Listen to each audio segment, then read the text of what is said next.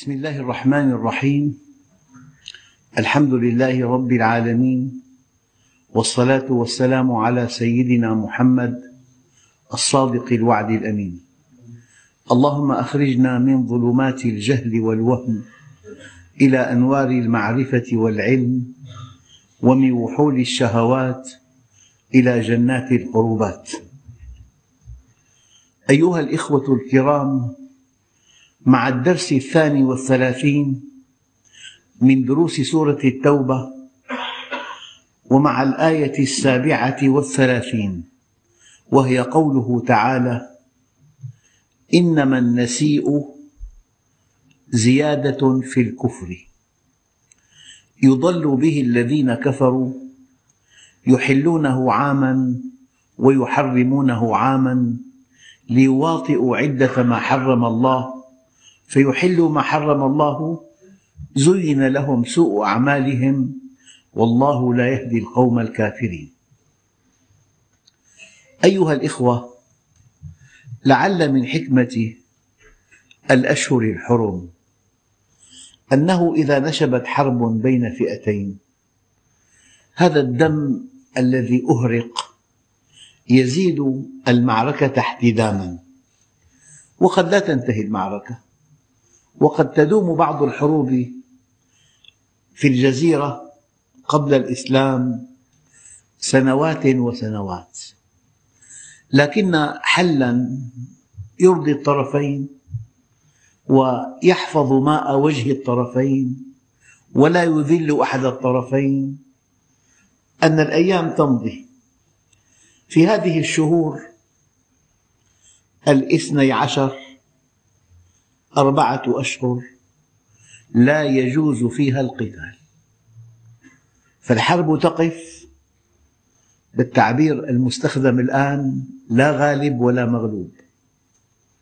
فحينما تدخل هذه الأشهر يتوقف القتال ويذوق الناس طعم السلم فيحبه. ولعل هذه الطريقة هي التي تحقن الدماء وتوقف الحروب. فلذلك جعل الله الأشهر الحرم وهي ذو القعدة وذو الحجة ومحرم وشهر رجب. هذه الأشهر الله عز وجل حرم فيها القتال. فالقتال يقف دون أن يهان أحد الطرفين. ودون أن يوصف أحد الطرفين بأنه مهزوم ودون أن يتعجرف أحد الطرفين بأنه منتصر الحرب تقف في هذه الأشهر. هذا هو الشرع الإلهي حقنا للدماء وتخفيفا للعداوة والبغضاء. ولكن لا بد من التنويه بأن الحرب بين حقين لا تكون. الحق لا يتعدد. الحق لا يتعدد. لذلك الحرب بين حقين لا تكون. وبين حق وباطل لا تطول لأن الله مع الحق. لكن بين باطلين لا تنتهي. هذه مقولة تلخص حقيقة الحروب في الأرض. بين حقين لا تكون. يعني للتقريب نقطتان.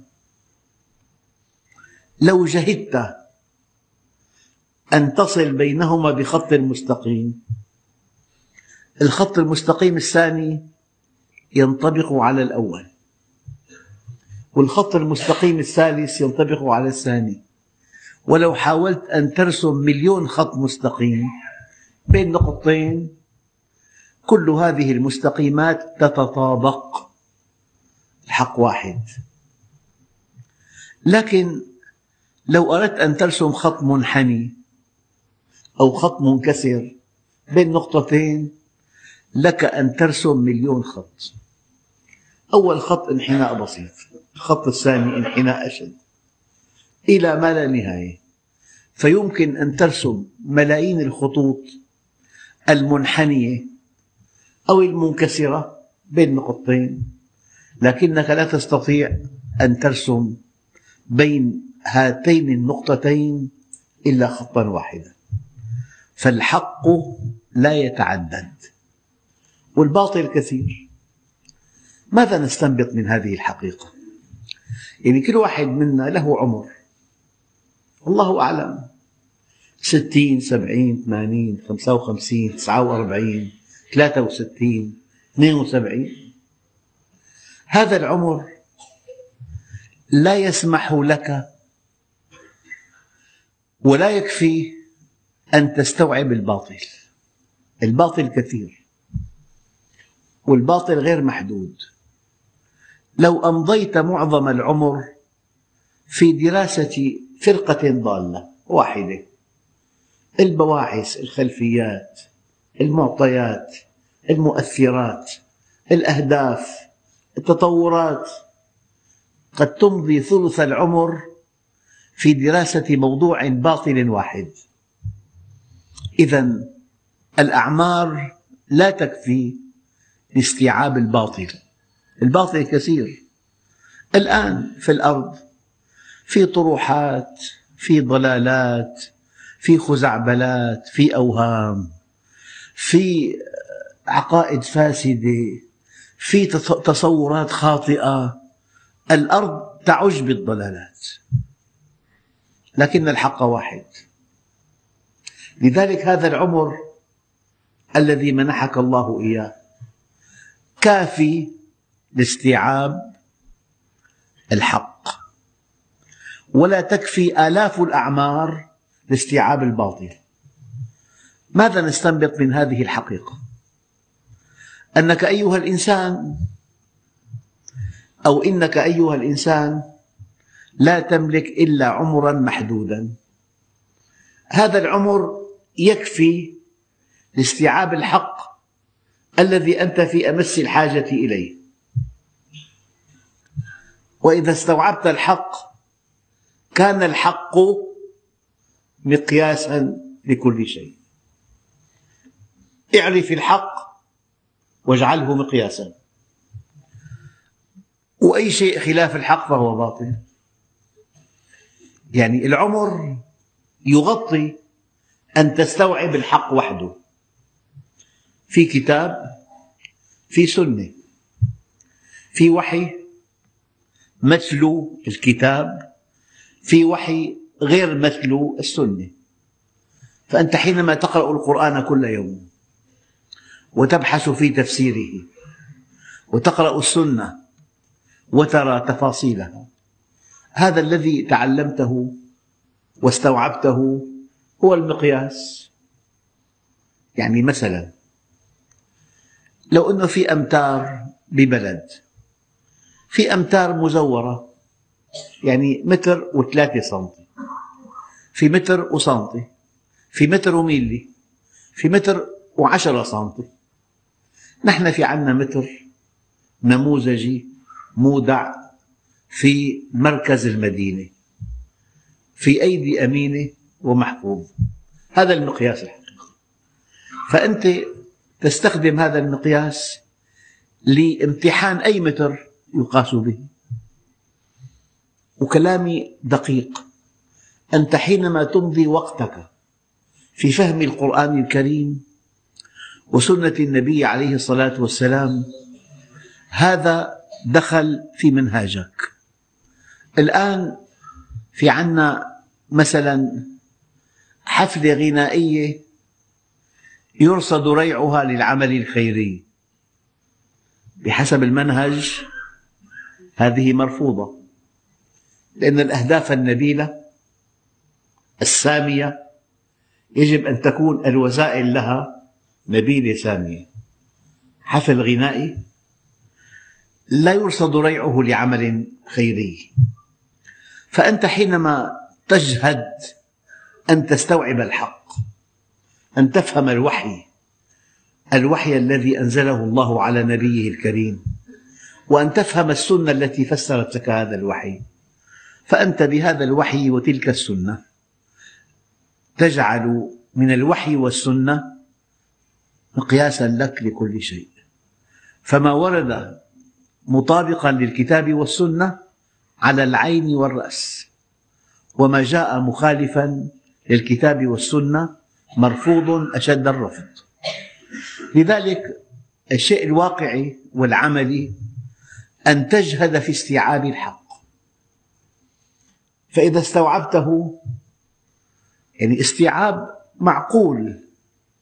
أنه في تفاصيل وفي أساسيات. وبالمناسبة الكلام دقيق الحق كأساسيات يجب على كل مسلم أن يستوعبه. الحق كأساسيات. أما التفاصيل تحتاج إلى تفرغ وإلى تعمق وإلى تبحر. لذلك هذا يقودنا إلى أن العلم أو أن طلب العلم فرض عيني على كل مسلم. يعني أنت تعمل في التجارة فرض عيني عليك أن تتقن الأحكام الفقهية المتعلقة بالتجارة. فرض عيني في فكرة أتمنى أن تكون واضحة لديكم. أن تسأل إنسان ماذا تعمل؟ يقول لك طبيب. ماذا تقول في هذه الآية؟ قال هي ليس, ليس من اختصاصي بترفع. هو طبيب. والثاني مهندس. وهذا معلوماتي. وهذا معه اقتصاد دولي. هذا معه فيزياء نووية. فبيجي إنسان بيتوهم أنه إذا كان له اختصاص في علم من العلوم وهو بهالاختصاص متبحر هذه هويته وهو لا حاجة له بأن يكون مختصا في الدين. هذا ليس من اختصاصه. ومعه فيزياء نووية. الحقيقة الدقيقة أن طلب العلم فرض عيني على كل مسلم. طلب العلم فرض عيني على كل مسلم. والدعوة إلى الله فرض عيني على كل مسلم.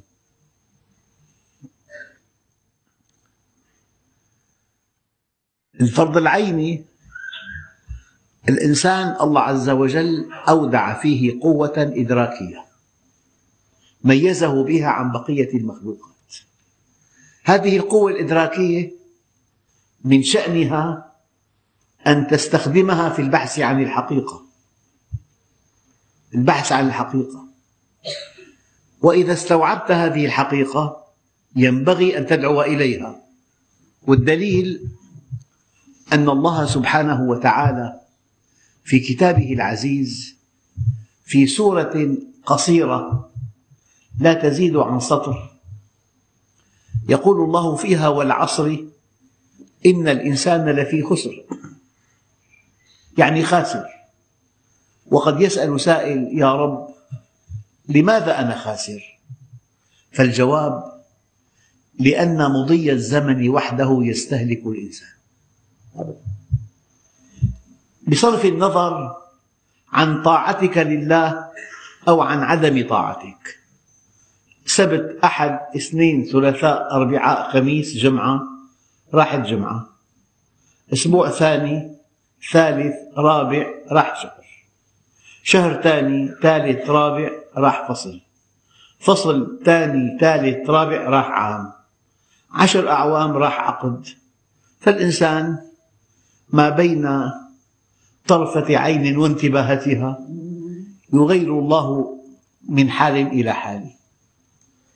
مرة عندي شريط صغير كاسيت. لا أعرف ما مضمونه. استمعت إليه؟ فإذا هو شريط موضوع بآلة إجابة آلية على الهاتف. استمعت إليه بشغف. الشريط اتصالات هاتفية مسجلة كلها. أكثر من خمسة عشر إنسان قد توفاهم الله وأصواتهم على هذا الشريط. خمسة عشر إنسان في الشريط توفاهم الله. فالدنيا ساعة اجعلها طاعة. يعني عمرك يستوعب الحق الذي أنت بحاجة إليه. أما الباطل لا ينتهي. فالحق هو المقياس وما سواه الباطل. فأنت حينما تستوعب الحق تستطيع أن تقول بكل قوة وبكل ثقة أن ما سواه الباطل. صار معك مقياس. هذا الوضع يخالف القرآن باطل. هذا الوضع يخالف السنة باطل. فاجهد في هذا العمر المحدود أن تستوعب الحق. الحق وحي السماء. فضل كلام الله على كلام خلقه كفضل الله على خلقه. يعني كم كتاب في بالمكتبة؟ كم كتاب؟ ملايين مئات الملايين. كل هذه الكتب من تأليف البشر والبشر غير معصوم. يخطئ ويصيب. أما إذا قرأت وحي السماء بسم الله الرحمن الرحيم ألف لام ميم ذلك الكتاب لا ريب فيه هدى للمتقين. لا ريب فيه. الوحي حق مطلق. وقد شرح هذا الوحي بكلام النبي المعصوم وكلامه حق مطلق. لذلك تركت فيكم شيئين. ما إن تمسكتم بهما فلن تضلوا بعدي أبدا. كتاب الله وسنة رسوله. لذلك أيها الإخوة ينبغي أن نجهد جميعا لمعرفة القرآن والسنة.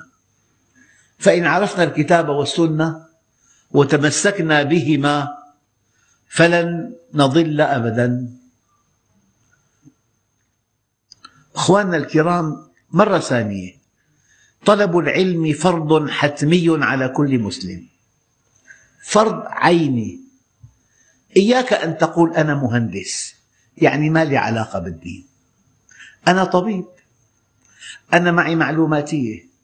أكثر الناس أصحاب الاختصاص العالي يعتزون بهذا الاختصاص وكأنهم في غنى عن أن يكونوا مستوعبين للدين.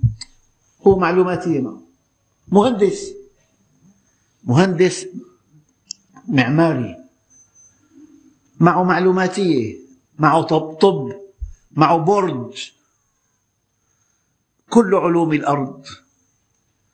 لو تفوقت بها ولم تستوعب الحق الذي جئت إلى الدنيا من أجله تندم أشد الندم. لذلك قل هل ننبئكم بالأخسرين أعمالا الذين ضل سعيهم في الحياة الدنيا وهم يحسبون أنهم يحسنون صنعا؟ أخواننا الكرام فأنت في هذا العمر المحدود ينبغي أن تستوعب الحق ليكون الحق مقياسا. يعني في قضبان تستخدم كمتر. قد يكون في مليون قضيب. واحد متر وسنتي. سبعة وتسعين سنتي. خمسة وتسعين. ستة وثمانين. متر وعشرة سنتي. نحن في عنا متر نظامي مودع في مكان أمين دقيق على مستوى الميليمتر. هذا المتر هو المقياس. فالحق مقياس ما سواه الباطل. فأنا أتمنى للمرة الثالثة أن يجهد أحدنا أن يستوعب الحق. إن استوعبه كل شيء يقيسه عليه. ما جاء في الكتاب والسنة هو الحق. لكن كتوسع بسيط أرى أن الحق دائرة تتقاطع فيها أربعة خطوط. تتقاطع في هذه الدائرة أربعة خطوط. الخط الأول الخط الثاني الخط الثالث الخط الرابع. الخط الأول النقل الصحيح. نقل صحيح. لماذا أقول نقل صحيح؟ لأن هناك نقلا غير صحيح. حديث موضوع. كل الناس هلك هيك؟ قال إلا العالمون. ماشي الحال. والعالمون هلك كيف؟ قال إلا المخلصون. ماشي. والمخلصون هلك ما بقي حدا؟ قال هذا الحديث وضعته الزنادقة للتيئيس. يكفي أن تقرأ مثلا أن أحد كبار كبار العلماء لأربعين عاما صلى الفجر بوضوء العشاء. أنت جرب فيك يومين ما تنام. مو صحيح. هذه القصة تبعدك عن الدين. أربعين سنة صلى الفجر بوضوء العشاء. فأنت لا شيء. لا. الدين واقعي. أشدكم لله خشية أنا. هكذا يقول النبي الكريم. أشدكم لله خشية أنا. أنام وأقوم. أصوم وأفطر. آكل اللحم. هذه سنتي. فمن رغب عنها فليس من أمتي. والله قصة أحجمت عن ذكرها لعشرين عام تقريبا. القصة أنه يعني والي أذربيجان أرسل إلى سيدنا عمر رسول. رسول عامله على أذربيجان. هذا الرسول وصل إلى المدينة ليلة. فكره أن يطرق باب أمير المؤمنين وانتظر حتى الصباح. ذهب إلى المسجد. يبدو أنه خطأ داس على يد. فسمع صوت. قال من؟ قال عمر. قال أمير المؤمنين. قال له أمير المؤمنين. قال له يا أمير المؤمنين. ألا تنام الليل؟ ما بتنام. فهو الجواب الأول اللي أنا رفضت أروي القصة من أجله. إني إن نمت ليلي أضعت نفسي أمام ربي. وإن نمت نهاري أضعت رعيتي. لازم ما ينام الليل ولا النهار. يعني أربعين سنة ما في نوم إطلاقا. القصة تروى ومعقولة. عثرت على رواية ثانية. إني إن نمت ليلي كله أضعت نفسي أمام ربي. بس واضحة عندئذ رويت هذه القصة. إني إن نمت ليلي كله أضعت نفسي أمام ربي. وإن نمت نهاري أضعت رعيتي. الإسلام واقعي. الإسلام يجب أن تعيشه. القصص التالفة فيها مبالغات ما أنزل الله بها من سلطان. هذه المبالغات مثبطة أنت مسلم يجب أن تصل إلى الجنة وأنت مهندس وأنت طبيب وأنت تاجر بتبيع وبتشتري وبتتزوج. أنام وأقوم أصوم وأفطر أتزوج النساء. هيك الحديث. آكل اللحم هذه سنتي. فمن رغب عنها فليس من أمتي. فلذلك دائما لما لما الله عز وجل قال ورهبانية ابتدعوها. هم تصوروا أن ترك الزواج يجعلهم أقرب إلى الله. قال فما رعوها حق رعايتها. ما قدروا هذا التشريع أرضي. وليس سماويا. ورهبانية ابتدعوها ما كتبناها عليهم. إلا ابتغاء مرضات الله هم لما ابتدعوها. أرادوا منها التقرب لكن لأنها مخالفة للفطرة مخالفة للطبيعة البشرية فما رعوها حق رعايتها. فلذلك هذا الإسلام دين الفطرة دين الواقع وأكبر دليل ومن أضل ممن اتبع هواه بغير هدى من الله.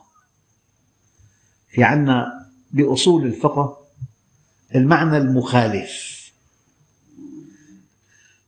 ومن أضل ممن اتبع هواه بغير هدى من الله. طيب المعنى المخالف. الذي يتبع هواه وفق هدى الله. عليه شيء؟ ما في عليه شيء. اشتهى المرأة قام تزوج بيصلي قد يقارب زوجته وقد يصلي بعدها قيام الليل وقد يبكي في الصلاة. يعني مرة دعاني أحد علماء دمشق إلى طعام. هذا العالم الجليل تزيد سنه عن مئة وسنتين. قال لي عندي 38 حفيد. كلهم من حفاظ كتاب الله. 38 حفيد.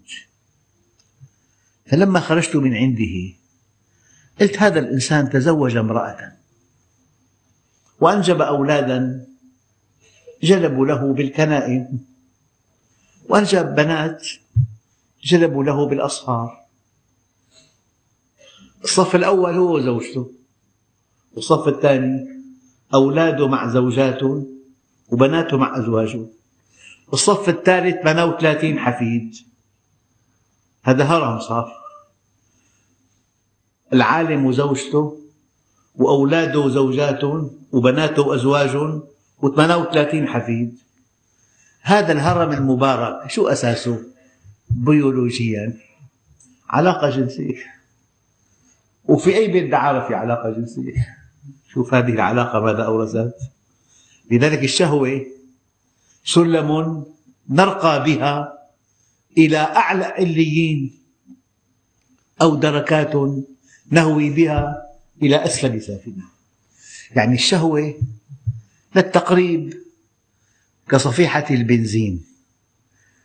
إن وضعت هذه الصفيحة في مستودع المركبة المحكم وسال هذا البنزين في الأنابيب المحكمة وانفجر في الوقت المناسب وفي المكان المناسب ولد حركة نافعة أقلتك إلى الزبدان إلى نزهة.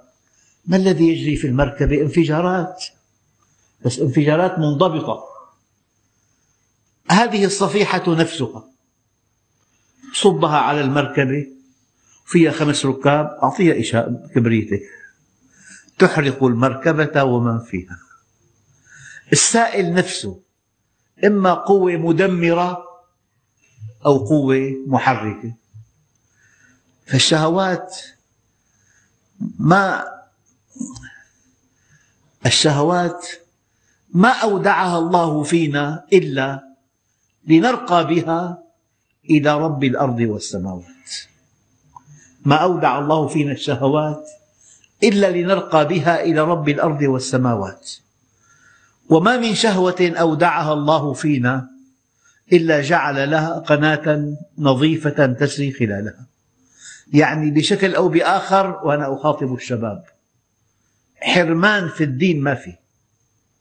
ما في حرمان يعني أنت بربك ماشي بالطريق لقيت تيار توتر عالي ومكتوب بلوحة واضحة بخط واضح ممنوع التجاوز تيار توتر عالي. تيار التوتر العالي له حرم. فإذا واحد دخل حرم التوتر العالي ينجذب ويصبح فحمة في دقائق. هل تشعر بحقد على من وضع هذه اللوحة؟ مستحيل. بل تشعر بامتنان. هل هذه اللوحة حد لحريتك أم ضمان لسلامتك؟ هل تصدق من هو الفقيه الذي يرى الأوامر والنواهي ليست حدا لحرية الإنسان لكنها ضمان لسلامته يجب أن تنطلق من أن هذه الأحكام ضمان لسلامتك أنت لاحظ يعني إنسان مستقيم ما في عنده مشكلة بحياته.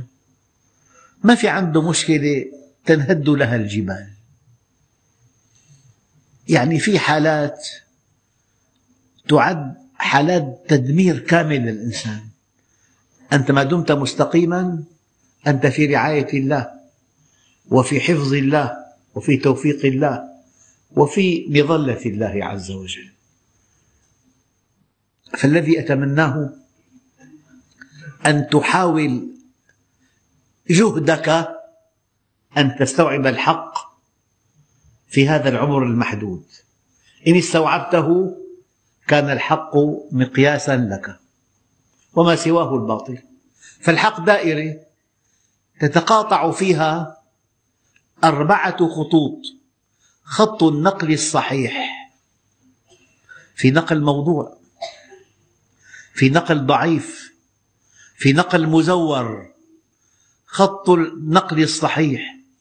لذلك قالوا الأحاديث الصحيحة تجمعنا والأحاديث الضعيفة والموضوعة تفرقنا. الصحاح تجمعنا. وخط العقل الصريح. في عقل تبريري يعني حينما تأتي يأتي بلد غربي إلى بلد إسلامي يأتي بقواته لهذا البلد ويتم قتل مليون إنسان وإعاقة مليون ثاني وتشريد خمس ملايين والذي يعلن بهذه الحملة من أجل الحرية. هذا كلام مزور هذا كلام باطل. في نقل صحيح في عقل صريح في عقل تبريري. في عقل تبريري. والإنسان منطقي. حتى جرائمه يعطيها تبرير أحيانا. فالبطولة أن يكون الحق صريحا. إذا هذه الدائرة تتقاطع فيها أربعة خطوط خط النقل الصحيح والعقل الصريح والفطرة السليمة والواقع الموضوعي. يعني الحق ما جاء به وحي السماء. وشرحه المصطفى المعصوم. ما جاء به وحي السماء. وقبله العقل غير التبريري وارتاحت إليه الفطرة السليمة. وقبله الواقع الموضوعي. الواقع ينبغي أن يتوافق مع الفطرة ومع العقل ومع وحي السماء. ما جاء به الوحي الصحيح وقبله العقل الصريح وارتاحت إليه الفطرة السليمة وأكده الواقع الموضوعي. أيها الإخوة الذي أريد أن أوضحه لكم أن الأشهر الحرم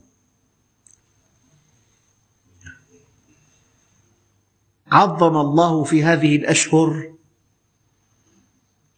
فجعل فيها أعظم. وأجر العمل الصالح فيها أكبر. يعني لا سمح الله ولا قدر. إنسان يسرق وهو في الحج مثلا. هو يسرق سرقة سرقة. بس في أيام الحج معقول. وفي بيت الله الحرام يعني المكان والزمان الله اصطفى مكان. بيت الله الحرام. واصطفى الزمان رمضان. فلذلك الأشهر الحرم رجب ذو القعدة ذو الحجة محرم. العمل الصالح فيها الأجر فيها كبير. والذنب فيها كبير. كما أن الأجر في العمل الصالح كبير والذنب في هذه الأشهر كبير. نعم. إذا يقول ابن أبي طلحة إن الله تعالى اختص من الأشهر أربعة. جعلهن حراما وعظم حرماتهن وجعل الذنب فيهن أعظم والعمل الصالح والأجر فيهن أعظم.